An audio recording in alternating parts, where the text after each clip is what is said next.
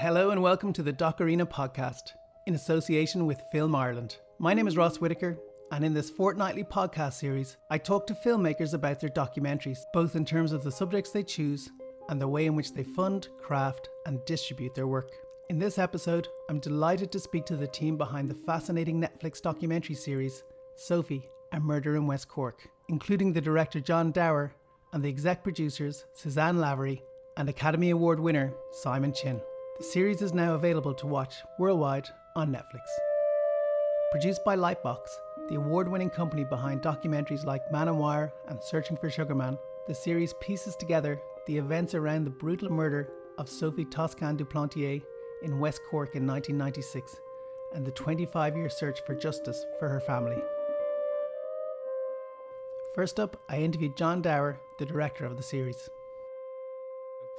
John, thanks a million for joining me. Just to start off with, this seems like the kind of project that probably started at producer level. Can you give me a sense of, of how you ended up being involved as director? Well, me and the exec, one of the exec producers, Simon Chin, had made a film before, a very different sort of film called My Scientology Movie, and it was actually the um, the British um, journalist in that Louis Theroux who told me about this story. I knew nothing about it. Um, and he told me about the podcast that obviously everyone knows about. And um, Simon also knew about it. And it was just one of those stories we got chatting about over the months and then years as these, you know, often these these things take longer to actually happen than they do to make. And um, it was something we were both keen on making. And I think, you know, the podcast was fantastic, but we sort of both felt that understandably they'd been seduced by the main suspect and we thought it would be it'd be interesting to to try and have a strong sense of the victim in this story sophie and and her family and you know hear their side of the story. So that was the motivation for starting it really. Okay and, and for you then as a director what there are so many stories out there when you get involved in something like this, it's going to take up a couple of years of your life, probably on and off, or, or even more intensely than that. What makes you kind of want to jump in and say, this is the thing I want to do next? I think it has to have, I mean, it, it feels, it always makes me feel slightly uncomfortable. This is, I guess, my first true crime um, film. And it always feels slightly uncomfortable talking about, oh, it's got a great story I mean, it does. You know, there's no getting away from that. It is an extraordinary story that has been going on for 25 years. So it does need a strong story. And I like stories with an element of mystery and what happened. I mean, the film I made before that was was a film called, again, very different. It was called The Mystery of D.B. Cooper, about a, a guy that in, in the early 70s in America jumped out of a plane with a load of money strapped to himself and, and never got saw, was never seen again. Um, so that's an element that attracted me. But I think ultimately it was it, it was the strong sense of emotion that runs through this this story, particularly with Sophie's family. And, and Sophie's family are they're more than just let's speak to the victim's family so it feels a bit different. You know, they are what they've done over the last 25 years is is kind of extraordinary. You know, they've not let this case fade away and they've started an association. They've they've helped instigate legal proceedings in, in, in, in France. Now, when you get to see the series, whether you agree with whether that's right or not, or it should happen in that way, they're still what they've done is I think ex- extraordinary, and and they are a story in themselves. But as you hinted at, Ross, there are so many stories within this story, and and I guess as a director, that's ultimately, you know, what attracts you. Story story is everything. Yeah, and I have actually had a chance to preview the series. It's three episodes that as you say, you know, it's it's a 25 year story with three episodes. And also there are elements of the story that I suppose happen very close to the crime itself that feel like there's an awful lot of detail in them. So how did you think about how you're going to tell the story, how I'm going to approach that, what's going to be in which episode, and where to put those things? Man, that was.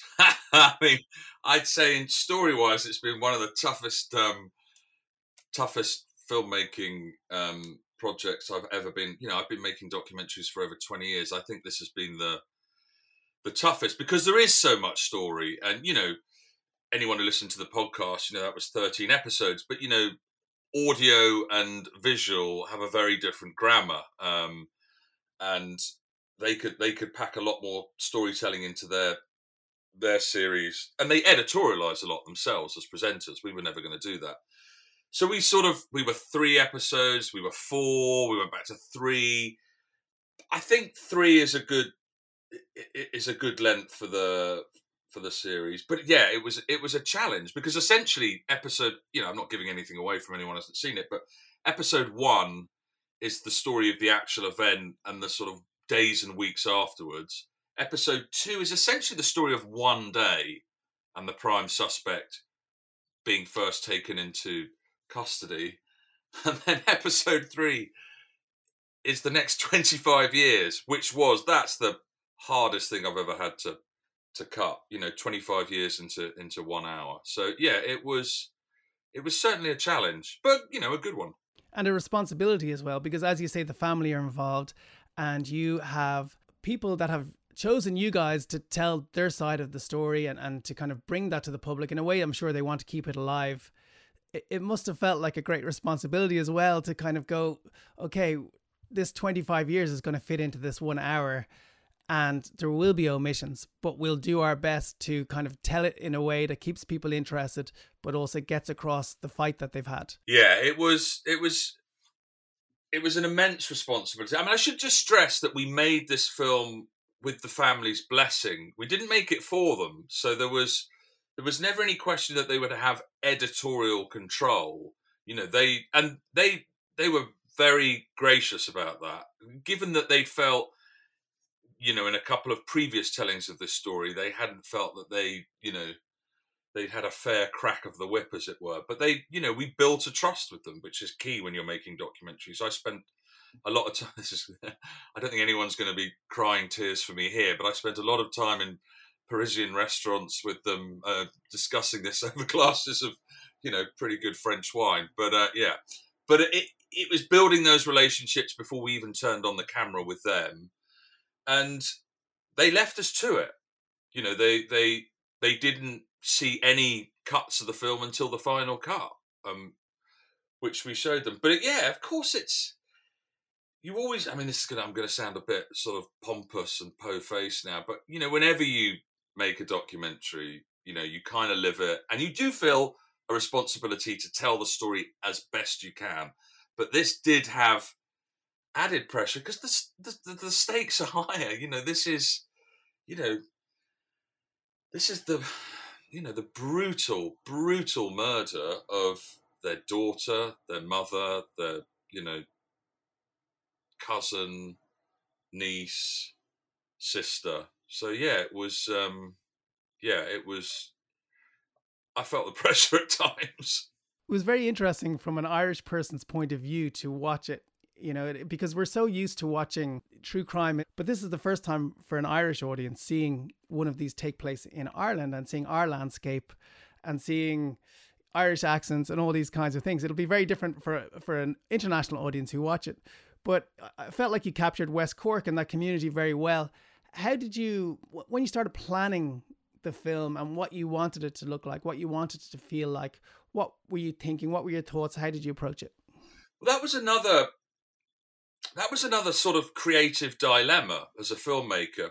You know, again, as you say, true crime is, is a tricky genre. And in all my films, I like a strong sense of place. Now, I've, you know, I like location to be a character in itself because it, it often is in the story. And in this one, oh yeah. So I mean, I'd obviously been to Ireland many times. I'd never been to West Cork, and it is one of the most beautiful places in the world. And so you start by going, well, you know, what lenses we use to capture this. It, it, it feels a little inconsequential given the awful event that happened here. But you know, as ever, and again, I'll sound a bit cornball, but it, it, it's true. You you should always be motivated by the story. And Sophie took refuge in this beautiful part of the world to escape, you know, her celebrity lifestyle in Paris, and also, you know, her diaries. She constantly writes about the wild beauty of Toormore and Schull and, and West Cork. So you know, we we set out to capture that. It was ultimately, you know, motivated by the story, and I, you know, I, I hope it doesn't feel like you know just a picture postcard tourist advert. And there's a stillness to it, you know. There's no sweeping drone shots over coastlines and so on and so forth. And in a way, to me, that makes me feel like it's of its time to a certain degree, in that it, you aren't taking the tools, some of the tools, of course, you're taking many of the tools we have now, but it doesn't feel like you're going in and just throwing the kitchen sink at it. You know, uh, I thought that was interesting. Right. Well, I'll have to tell you here's one thing about me as a filmmaker, Ross. I hate drones. I hate them. I just, it's a personal thing. I just, I find them I think it's just such a lazy way of filmmaking because you're not the shots don't really have any beginning or any end. It's just like mopping up. It's it's almost like CCTV. They're not they're not directed. They look pretty, but I find after a few seconds you just switch off to them. And every documentary now starts with a bloody drone shot. It's like I've always tried to not have them. I had to relent in my last film, The Mystery of DB Cooper. But again, it was sort of motivated by the story because it's about a guy jumping out of a plane over a forest. So, you know, a drone shot is fair dues, I think, in that. But generally, I hate drone shots. They're very, I can see they're very seductive, but I, yeah, I just find them personally, I'm sure I'll get a massive kicking from the film community. I just find it lazy filmmaking. It's a sort of default, oh, what do we do now? Oh, I don't know, let's just whack some drone footage in. Anyway, but you're right. And also, it would have, it, you know, this is mid 90s, you know, rural Ireland, you know, it, you know, you're spot on. It, it, it would not feel, it would feel strange. If you look back through your career, Thriller Manila, my Scientology movie with Louis Theroux Mystery of DB Cooper recently on Storyville, many, many documentaries over the course of 20 years, but great variety in there. What, I suppose, have you, or what do you bring to each of your films that that is that is you. No drone shots. um, I, that's a good. Oh, it's a it's a good question. I mean, yeah, I don't want to start sort of blowing my proverbial director's trumpet. I mean, I guess I, am not. I have to say, I'm not brilliant at coming up with my own ideas for films. I come up with lots of ideas and think that won't be longer than ten minutes, um, so I discard them. I think I'm quite good at taking stories that people come to me and taking, uh, bringing a particular slant. Them. I love ensemble filmmaking in that I love a lot of characters in my films. I don't like to sit one character down in a studio and do long, long, long interviews. I like a lot of characters because I think stories are complicated, people are complicated. And I think the only way to get to that complication is to interview as many people as possible and get their take on on that one event. Um, I think I'm, you know, pretty good at building relate. I, th- I think, as I hinted at earlier, I think one of the key things with documentaries is is building relationships with your contributors. It sounds like such an easy thing to say, but so many people don't do it. I mean, I, you know, if when people ask me for advice, you've been doing this for twenty years. What's your one piece of advice? Is the first time you go in and meet someone, don't take the camera out the bag immediately. You know, don't turn it on. Sit with them for several hours beforehand. You know, I made a film about the British cyclist Bradley Wiggins, and um, quite an awkward, difficult character initially, like a lot of us are. And um, I deliberately spent a day with him and didn't film anything. Now you have that moment you're going, "Oh, that was a great thing he said. If only I had the camera on." But believe me, you will ultimately, when you come to turn the camera on, you'll get so much better stuff because you've done that. You've done that sort of emotional work in advance, and if you don't do that, you you won't get as much out of people. There's this, this I just see this tendency to just turn on the camera and film everything. Again, it's like that's not directing. That's CCTV. That's surveillance. You know, it's not. I think I think that's probably my strongest asset on a documentary is that I'm, you know, I'm pretty good at building the relationships with the characters in front of the who eventually go in front of the camera. Uh, good stuff. It's it's an interesting one. That I mean, I I actually I won't start giving my opinion on stuff.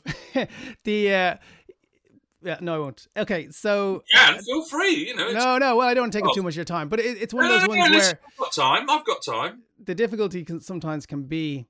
The, I agree with you completely. The other side of that is that you need people to become used to the camera. And so I can sometimes think that people overdo the talking. Not, I mean, beyond the first couple of meetings, they can be almost talk, and then they bring the camera out and it changes the room. Do you know that thing can happen as well? Yeah, no, no, that's a that, that's a fair point. But I think in your conversations with the people in advance, you you have to prepare for them and that, and say, look, it you know, if someone's afraid, if someone's nervous about going in front of the camera, that's not going to change at all. That's always going to happen. And it's it, it's a way of saying to them, make the connection with me. Forget that and forget the guy standing behind it operating it. You're talking to me, you know, which is again, I don't another, you know, again, this is all very personal, really personal. Um, but you know i don't like those interviews where people talk down the lens you know i i they're supposed to be more intimate and weirdly i find them strangely more distancing but again that's another you know lots of great films have been made that way and there are lots of good films with drone shots i just hate drone shots yeah well it's an interesting thing and it's it kind of comes to another part of it is that i think in your films it's clear that you are the director that there is somebody here telling this story and you're not trying to distance yourself from that. Is that a very conscious choice? Definitely. Listen i'm not i'm not nick broomfield. I'm not going to appear in front of the camera you know i'm not jim sheridan. You know i'm not going to be um, walking and narrating my my thoughts on the story. But i do think it's important for a viewer to know there's somebody behind this camera questioning that there's somebody making these choices you know there is you know, in a couple of interviews I've done for the, the this um, series on Sophie, you know, a couple of people have said, "Well, you know, as the film progresses, you know, it's you don't feel very objective or balanced," and it's like this idea that documentaries are somehow objective and balanced is absolute nonsense. I mean, it just it just is. Every story takes a point of view. You tell a story to your friend in a pub, you you give it a point of view and it, it's unavoidable. You can make your stories more nuanced and um, show the complication in the story. I mean, we don't end up this film, this series, by saying, you know, the prime suspect is guilty, but here are some things and some questions he hasn't answered, which may suggest, you know, might put a bit, a little bit of doubt into your mind. So, but yeah, I think it is important that for me, again, this is a personal thing, but there is a sense of who is there is a sense of somebody behind the camera making this, making decisions. And it's not just me, it's my whole team, you know, my producer, Sarah Lambert, exec producer, Simon Chin and Suzanne Lavery. You know, those those are sort of quite often team decisions. Just as a final question, then, you started as a conversation with Louis, you know, and with Simon Chin how you feel I know it's such a strange question. How you feel about the story now, having lived it, you know, over a couple of years. Well, that's actually a really good question because normally on a dot, and again, it's really hokey. You live it, but you do live it because you become obsessed, and it's the only way to make a good one is that you have to. You have those moments where you wake up in the middle of the night and go, "Hang on a minute, we need to speak to that person," or what they said there, I don't quite get that. You know, so you have those moments. Uh, uh, listen, again, I'm not complaining. It's an absolute privilege to do it. I love it. But normally with a film, you go through this cycle of absolute living it, and then you finish, and then there's that sort of strange, empty feeling, and then it's like, oh, okay, and then you go on to the next one. I mean, you do keep in contact. You know, I mean, I never try and make friends with the people in my film because then you don't get the best interviews out of them. But you know, some of the characters you keep in contact with. I'm still in contact with a couple of people in the DB Cooper film. But this one has been different.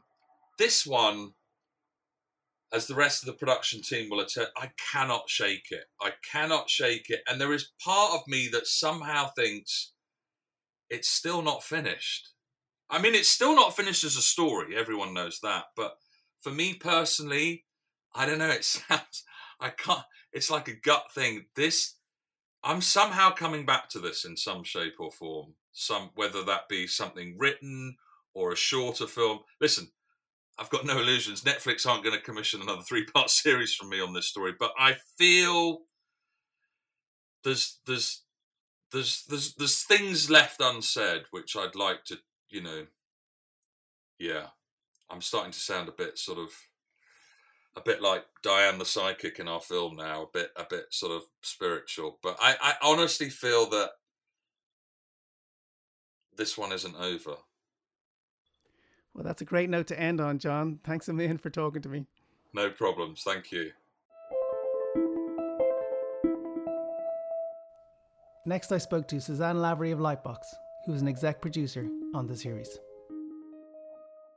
Hi, Suzanne. Thanks for joining me. From a production point of view, could you talk a little bit about how you approached the series? You're in the middle of a pandemic, and while you're Irish, you're based in London, and with a director based in the UK and a story to be filmed in West Cork and France. How do you approach that from a production point of view?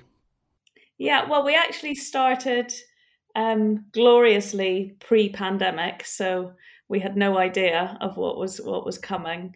Um, so, I mean, we're we're very well used to producing international material from the London office, and you know, our teams generally will you know go off wherever the story takes them. Um, so we had Sarah from Cork, um, who was our amazing producer, Sarah Lambert, um, John Dower, who is English but actually half Scottish, so that was his little bit of Celt in the in the production, and then uh, Simon Simon is a Londoner and I'm from Northern Ireland, so. Um, so yeah, we, we were a sort of a team that, sort of came from all over um, actually, our, our research, I think, was half Belgian as well. So we had a little bit of the French influence there as well. You know, normally, I suppose, when you enter into these series, it's kind of an interesting one for us thinking about it now in terms of an Irish story or a story that people from Ireland would have been familiar with for years.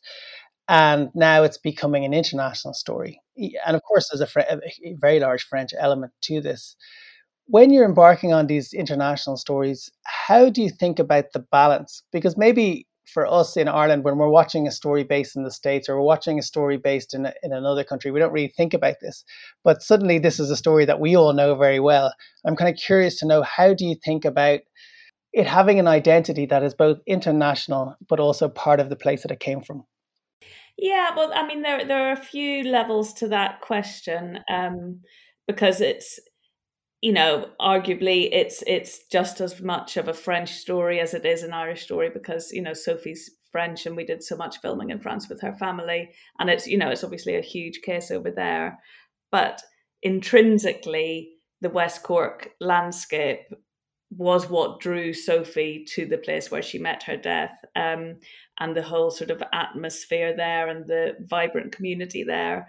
Um, that is you know it, it, it's a cliche to say but but we we really kind of wanted west cork in itself to almost be a character in the film and to really sort of bring the viewer there and kind of let them experience what drew sophie there um so yeah so it so that was that was really important to us we you know we didn't want to approach the landscape in a cliched way you know john had a a rule where he didn't want any drone shots whatsoever. You know, sort of easy to just sort of you know hoover up the beautiful landscape with drone shots, but um, you'll see he's sort of composed his shots, you know, sort of static and very beautifully, and just really let us kind of stand there and take in the beauty of the landscape. Um, but in terms of bringing a sort of an, a well-known Irish story to a wider audience, I think that's one of the things that really excited us because you know we know for sure how how well known the story is in Ireland, but you know even in the UK it's not that widely known at all. Um, and you know in the other sort of hundreds of countries where where we'll drop on Netflix, you know it's it's it we're genuinely bringing this sort of very particular Irish and French sort of European flavor to to a global audience, which is really exciting and quite daunting at the same time. So, yeah, it'll be it'll be an interesting feeling when it finally goes to air. I suppose I'd, I'd like to get uh, trying to get a handle on then access. You know, at, mm-hmm. at, what point with a story like this do you address the access? You know, obviously Lightbox have you know one of the biggest reputations in the world for documentary making. Can you go to a broadcaster or to a streamer and say, "This is a great story. What do you think? We're going to look at getting access, or uh, uh, how does that process work when you're having those kind of high level conversations? Yeah, well, I mean, it's all about the access. You know, every time you can't you can't make a film or a series like this if if people won't share their experiences with you. Um, so you know, we can certainly pitch projects and say, you know, we think we're going to get access, but until you actually do, it's it's a bit of a leap of faith. Um, and that you know for for for us the really key point was when we um, met Frederick Gazeau, um, who was the associate producer um, on the film, who is also Sophie's cousin and who features in the film and speaks very beautifully about her. Um, and when Frederick came on board, bringing the family with him and, and sort of entrusting the story to us, that kind of opened up access obviously to, to the French side of proceedings, but also people in West Cork were much more open to talking to us when they knew that we had the family's blessing.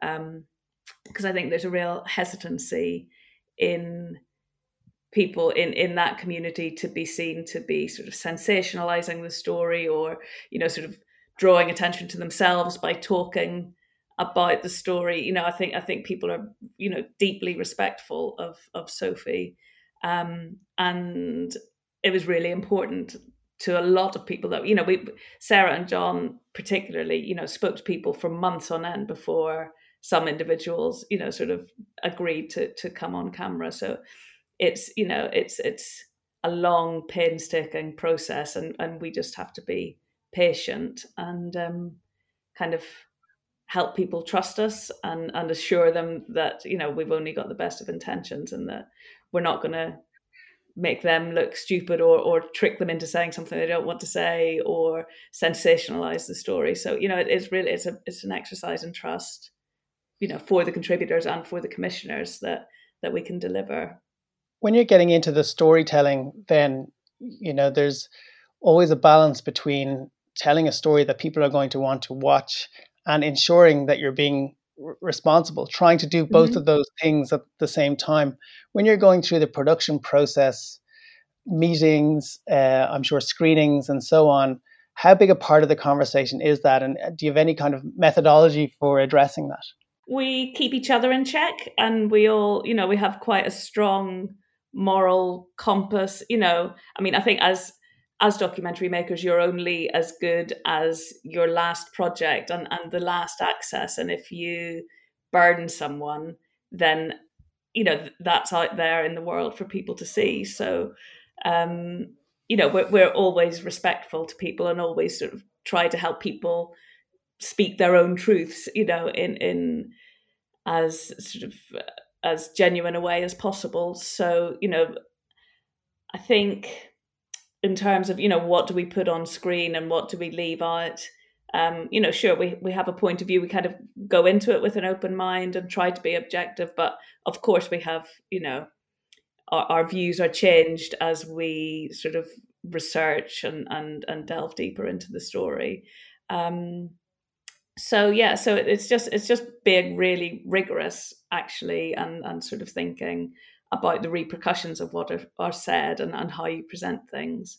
Um, and also, you know, clearly we have a, a really rigorous compliance process, which was particularly fun on this project with, you know, sort of Irish law, French law, US law, UK law. You know, we we um, talked a lot to our lawyers about, you know, what what should go in and what could go in and what perhaps we should leave out. so.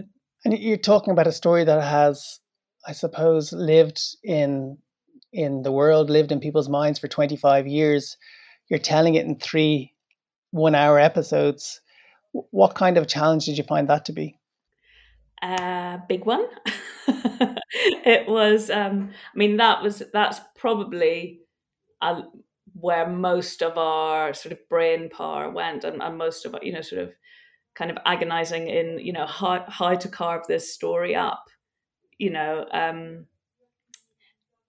and you know the, the you have to you know obviously you have to set the scene in the first episode um but that you know the first episode is, is basically you know sort of in in the days around sophie's death and so it's, it's actually a very very short space of time um the second episode is effectively the arrest of of the main suspect so that's again a very very short intense space of time um, and then the the third episode, we had to t- try and dutifully tell everything else that happened in the next 25 years, um, which obviously, you know, involved some sort of hard choices. And because it's such a kind of labyrinthine case, it, it's, you know, how do we have to tell every single beat of the story, every single um, thing that happened, every single um, hearing, you know, or do you know can we sort of leave some things out for the sake of storytelling so that it's it's not just a, a shopping list? So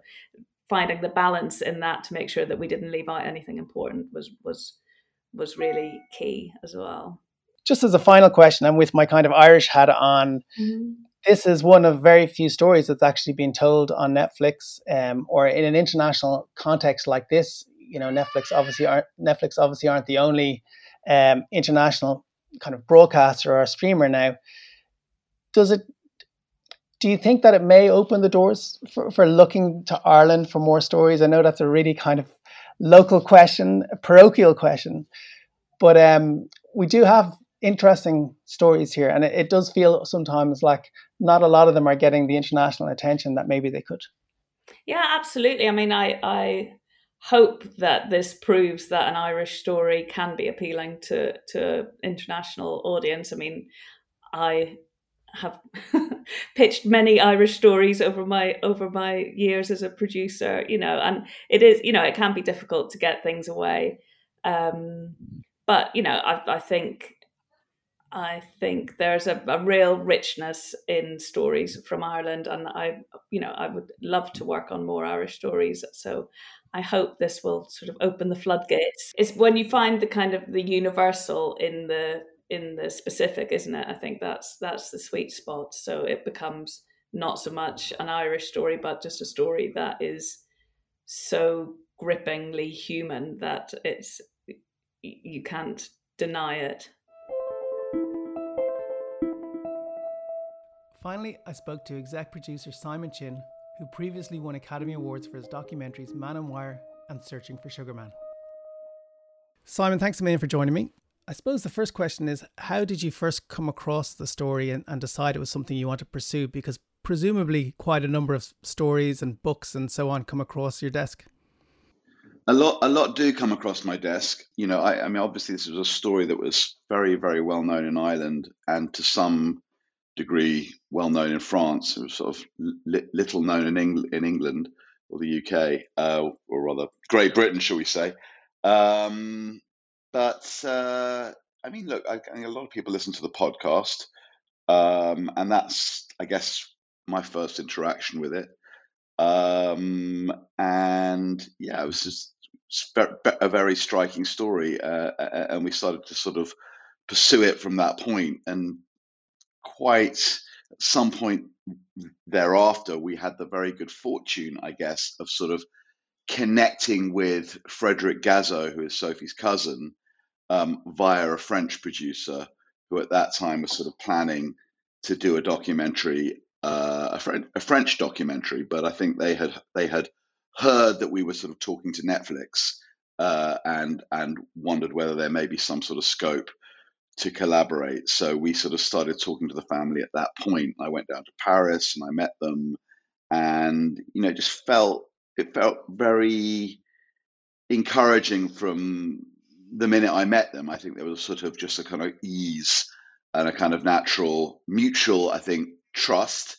Um, probably based on the fact that you know they I think they felt that you know I think they knew there were other pieces being made, and they were a bit concerned about those and where they would you know what those what those pieces might conclude.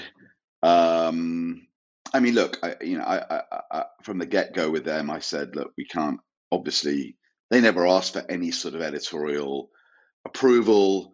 Um, in fact, quite the reverse. They said we totally understand that that, that you have to kind of come at this uh, journalistically to do a balanced piece, and you will draw your own conclusions at the end, and whatever those conclusions are, are fine with us.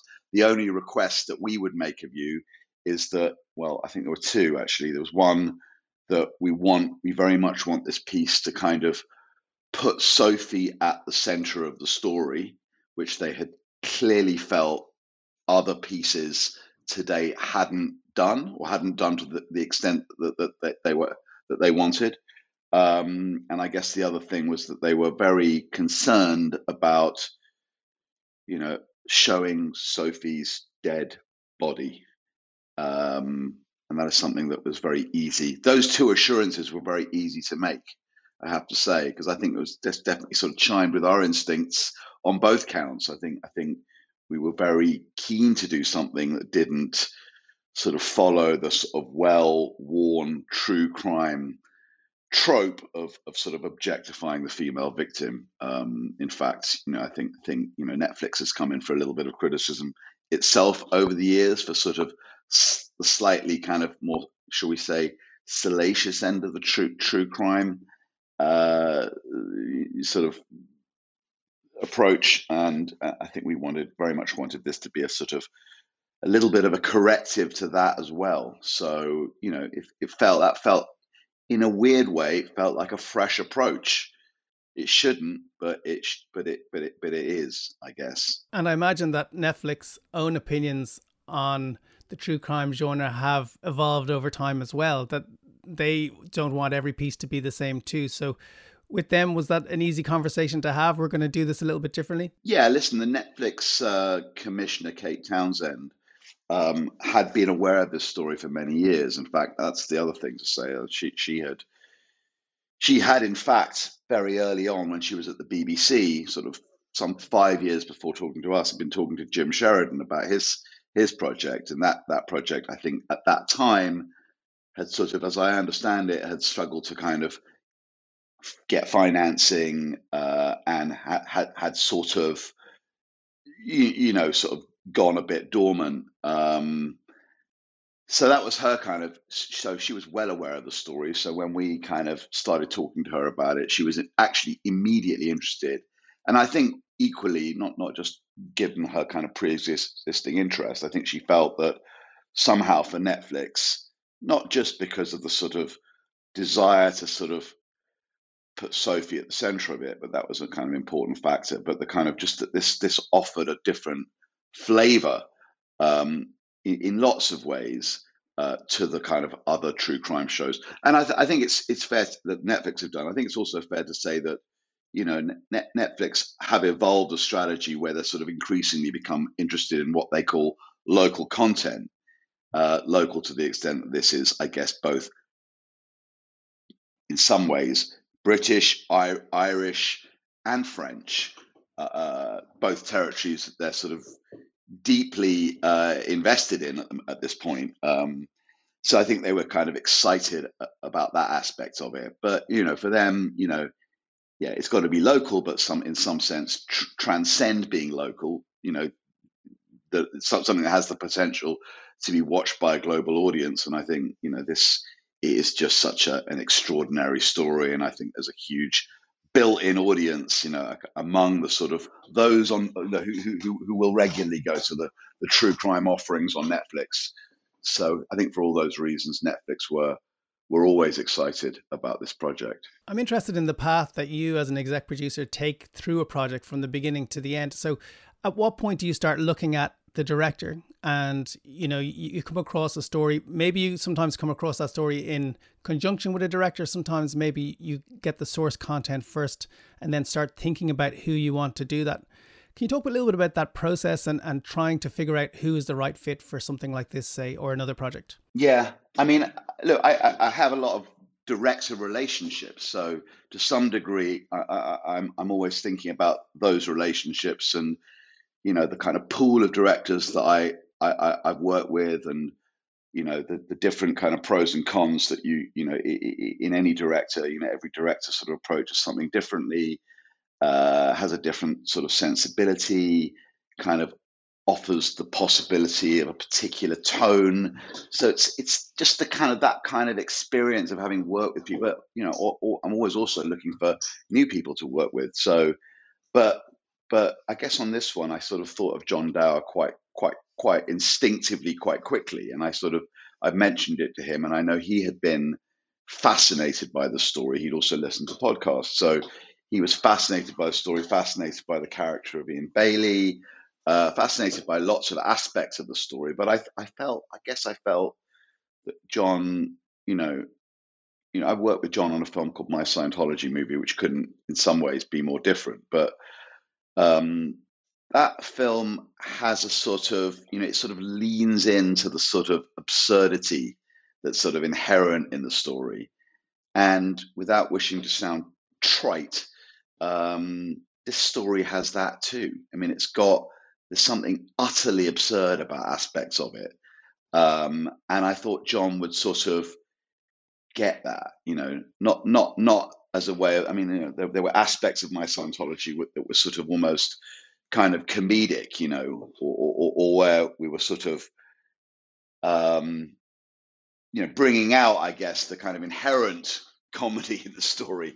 Look, this isn't this is not comedic, but there's definitely sort of there's there's stuff in there just just is is somewhat surreal um, the way it unfolds, and I think I think John sort of navigated that line. I think quite well. But but also he's a very sensitive filmmaker, and he's someone who, you know, who's utterly sort of tenacious when it comes to access. Um, and I thought I felt actually, you know, having someone on the ground. You know, it was not just him, him and Sarah Lambert, who's the producer who I work, had worked with before. I mean, actually, as as a sort of pair, they're incredibly plausible, um, trustworthy.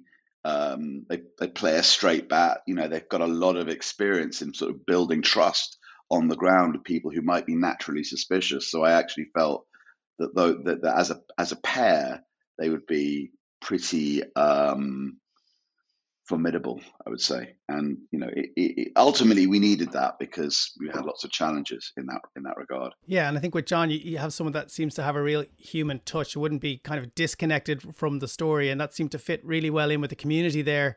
Judging by watching it, you mm-hmm. know what I mean, and and even hearing his interaction with them, which was kept in the edit at times, you get a sense of there's a person here that has uh, an approach to this, and it's yeah, quite yeah. human, and, and you get that sense, which yeah, yeah, that's a, well. so that's, a, that's actually a really good way of putting it. I think John does sort of combine the journalistic with the the very human, and you know he, he's you know he's he, he's a, he's got a beating heart, and he lives and breathes the projects that he does. I mean, he really does, and um, but also you know has the ability when needed to sort of step outside and sort of look at things dispassionately. So he is that kind of combination. So we were never looking for someone to do a purely a kind of piece of reportage um, at all. You know, it's funny. I've heard you tell the story of getting access for making Man on Wire and Philippe Petit and being there at the exact right moment because you knew he cared so much about timekeeping and all those kinds of things.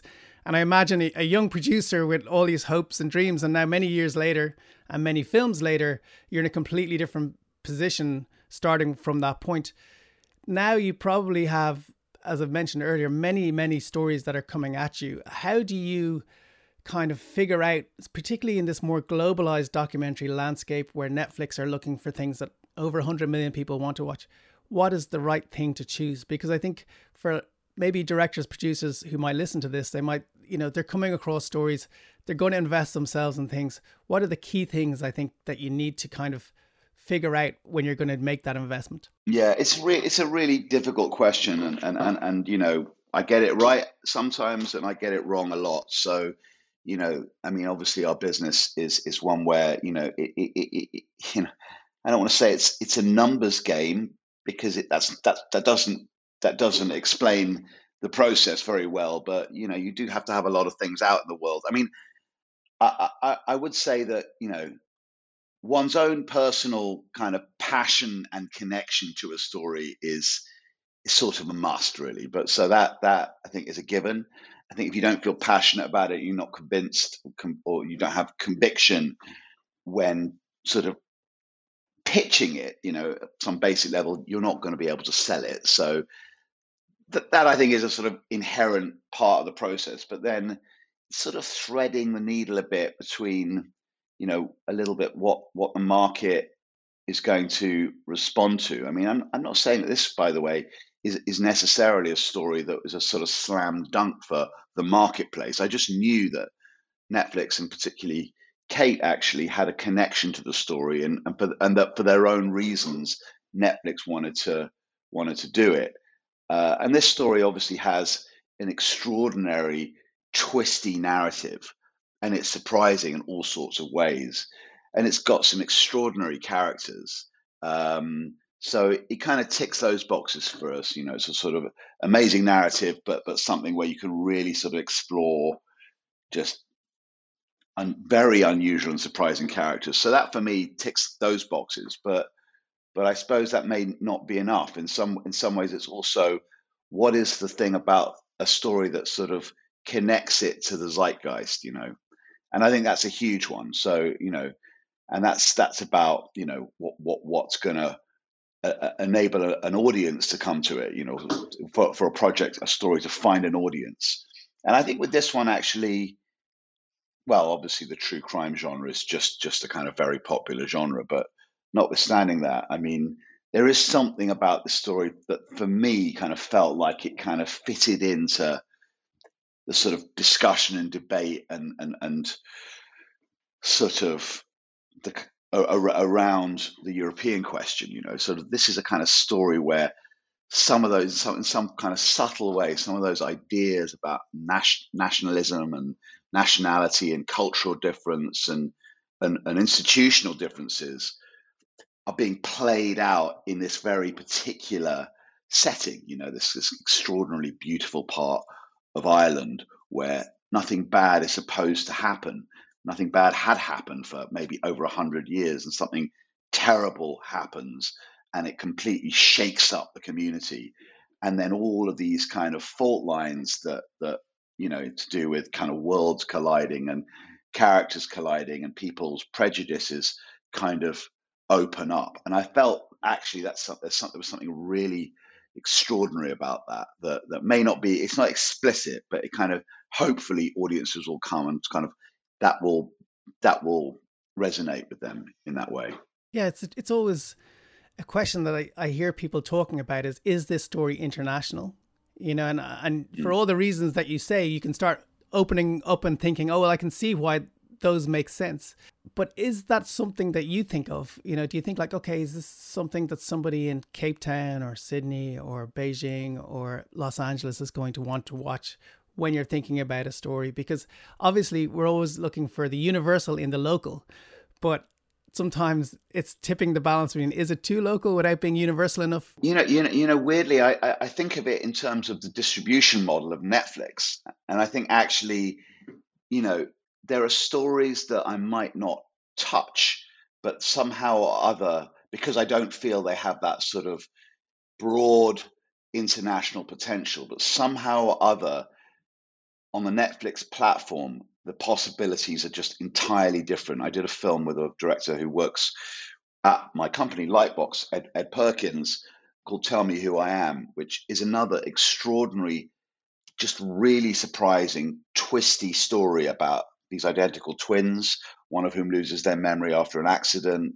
and the other twin sort of tries to kind of reintegrate him into the world, provide him with his quote memory, but ultimately omits to tell him some to telling him something very critical about their past that was that's very very troubling. And I'm not going to go further because I'd like your viewers to watch it, uh, your listeners to watch it. But um, it's on Netflix. Uh, that you know that that was a project that that had probably quite niche commercial potential because you know it's a small story. It's it's in some ways it's it's it's British. It's it's dark, but it is just an incredible story with huge reversals. And in this director's hands, I knew could be incredibly cinematic.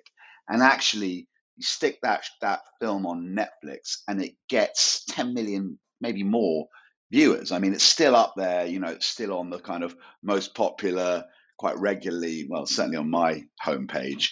Um, but um, you know, I don't think that film, you know, as a as a theatrical release or or as a sort of BBC doc, I don't think it does get a massive audience. But I think on Netflix, it does have that potential, and I, th- I think the same with this. It is an extraordinary sort of distribution model, Netflix, and I think you know, you know, you hear regularly about about series that you you know you wouldn't imagine on in in in the hands of another distribution platform doing well, just just kind of doing extraordinary um, numbers in terms of audience.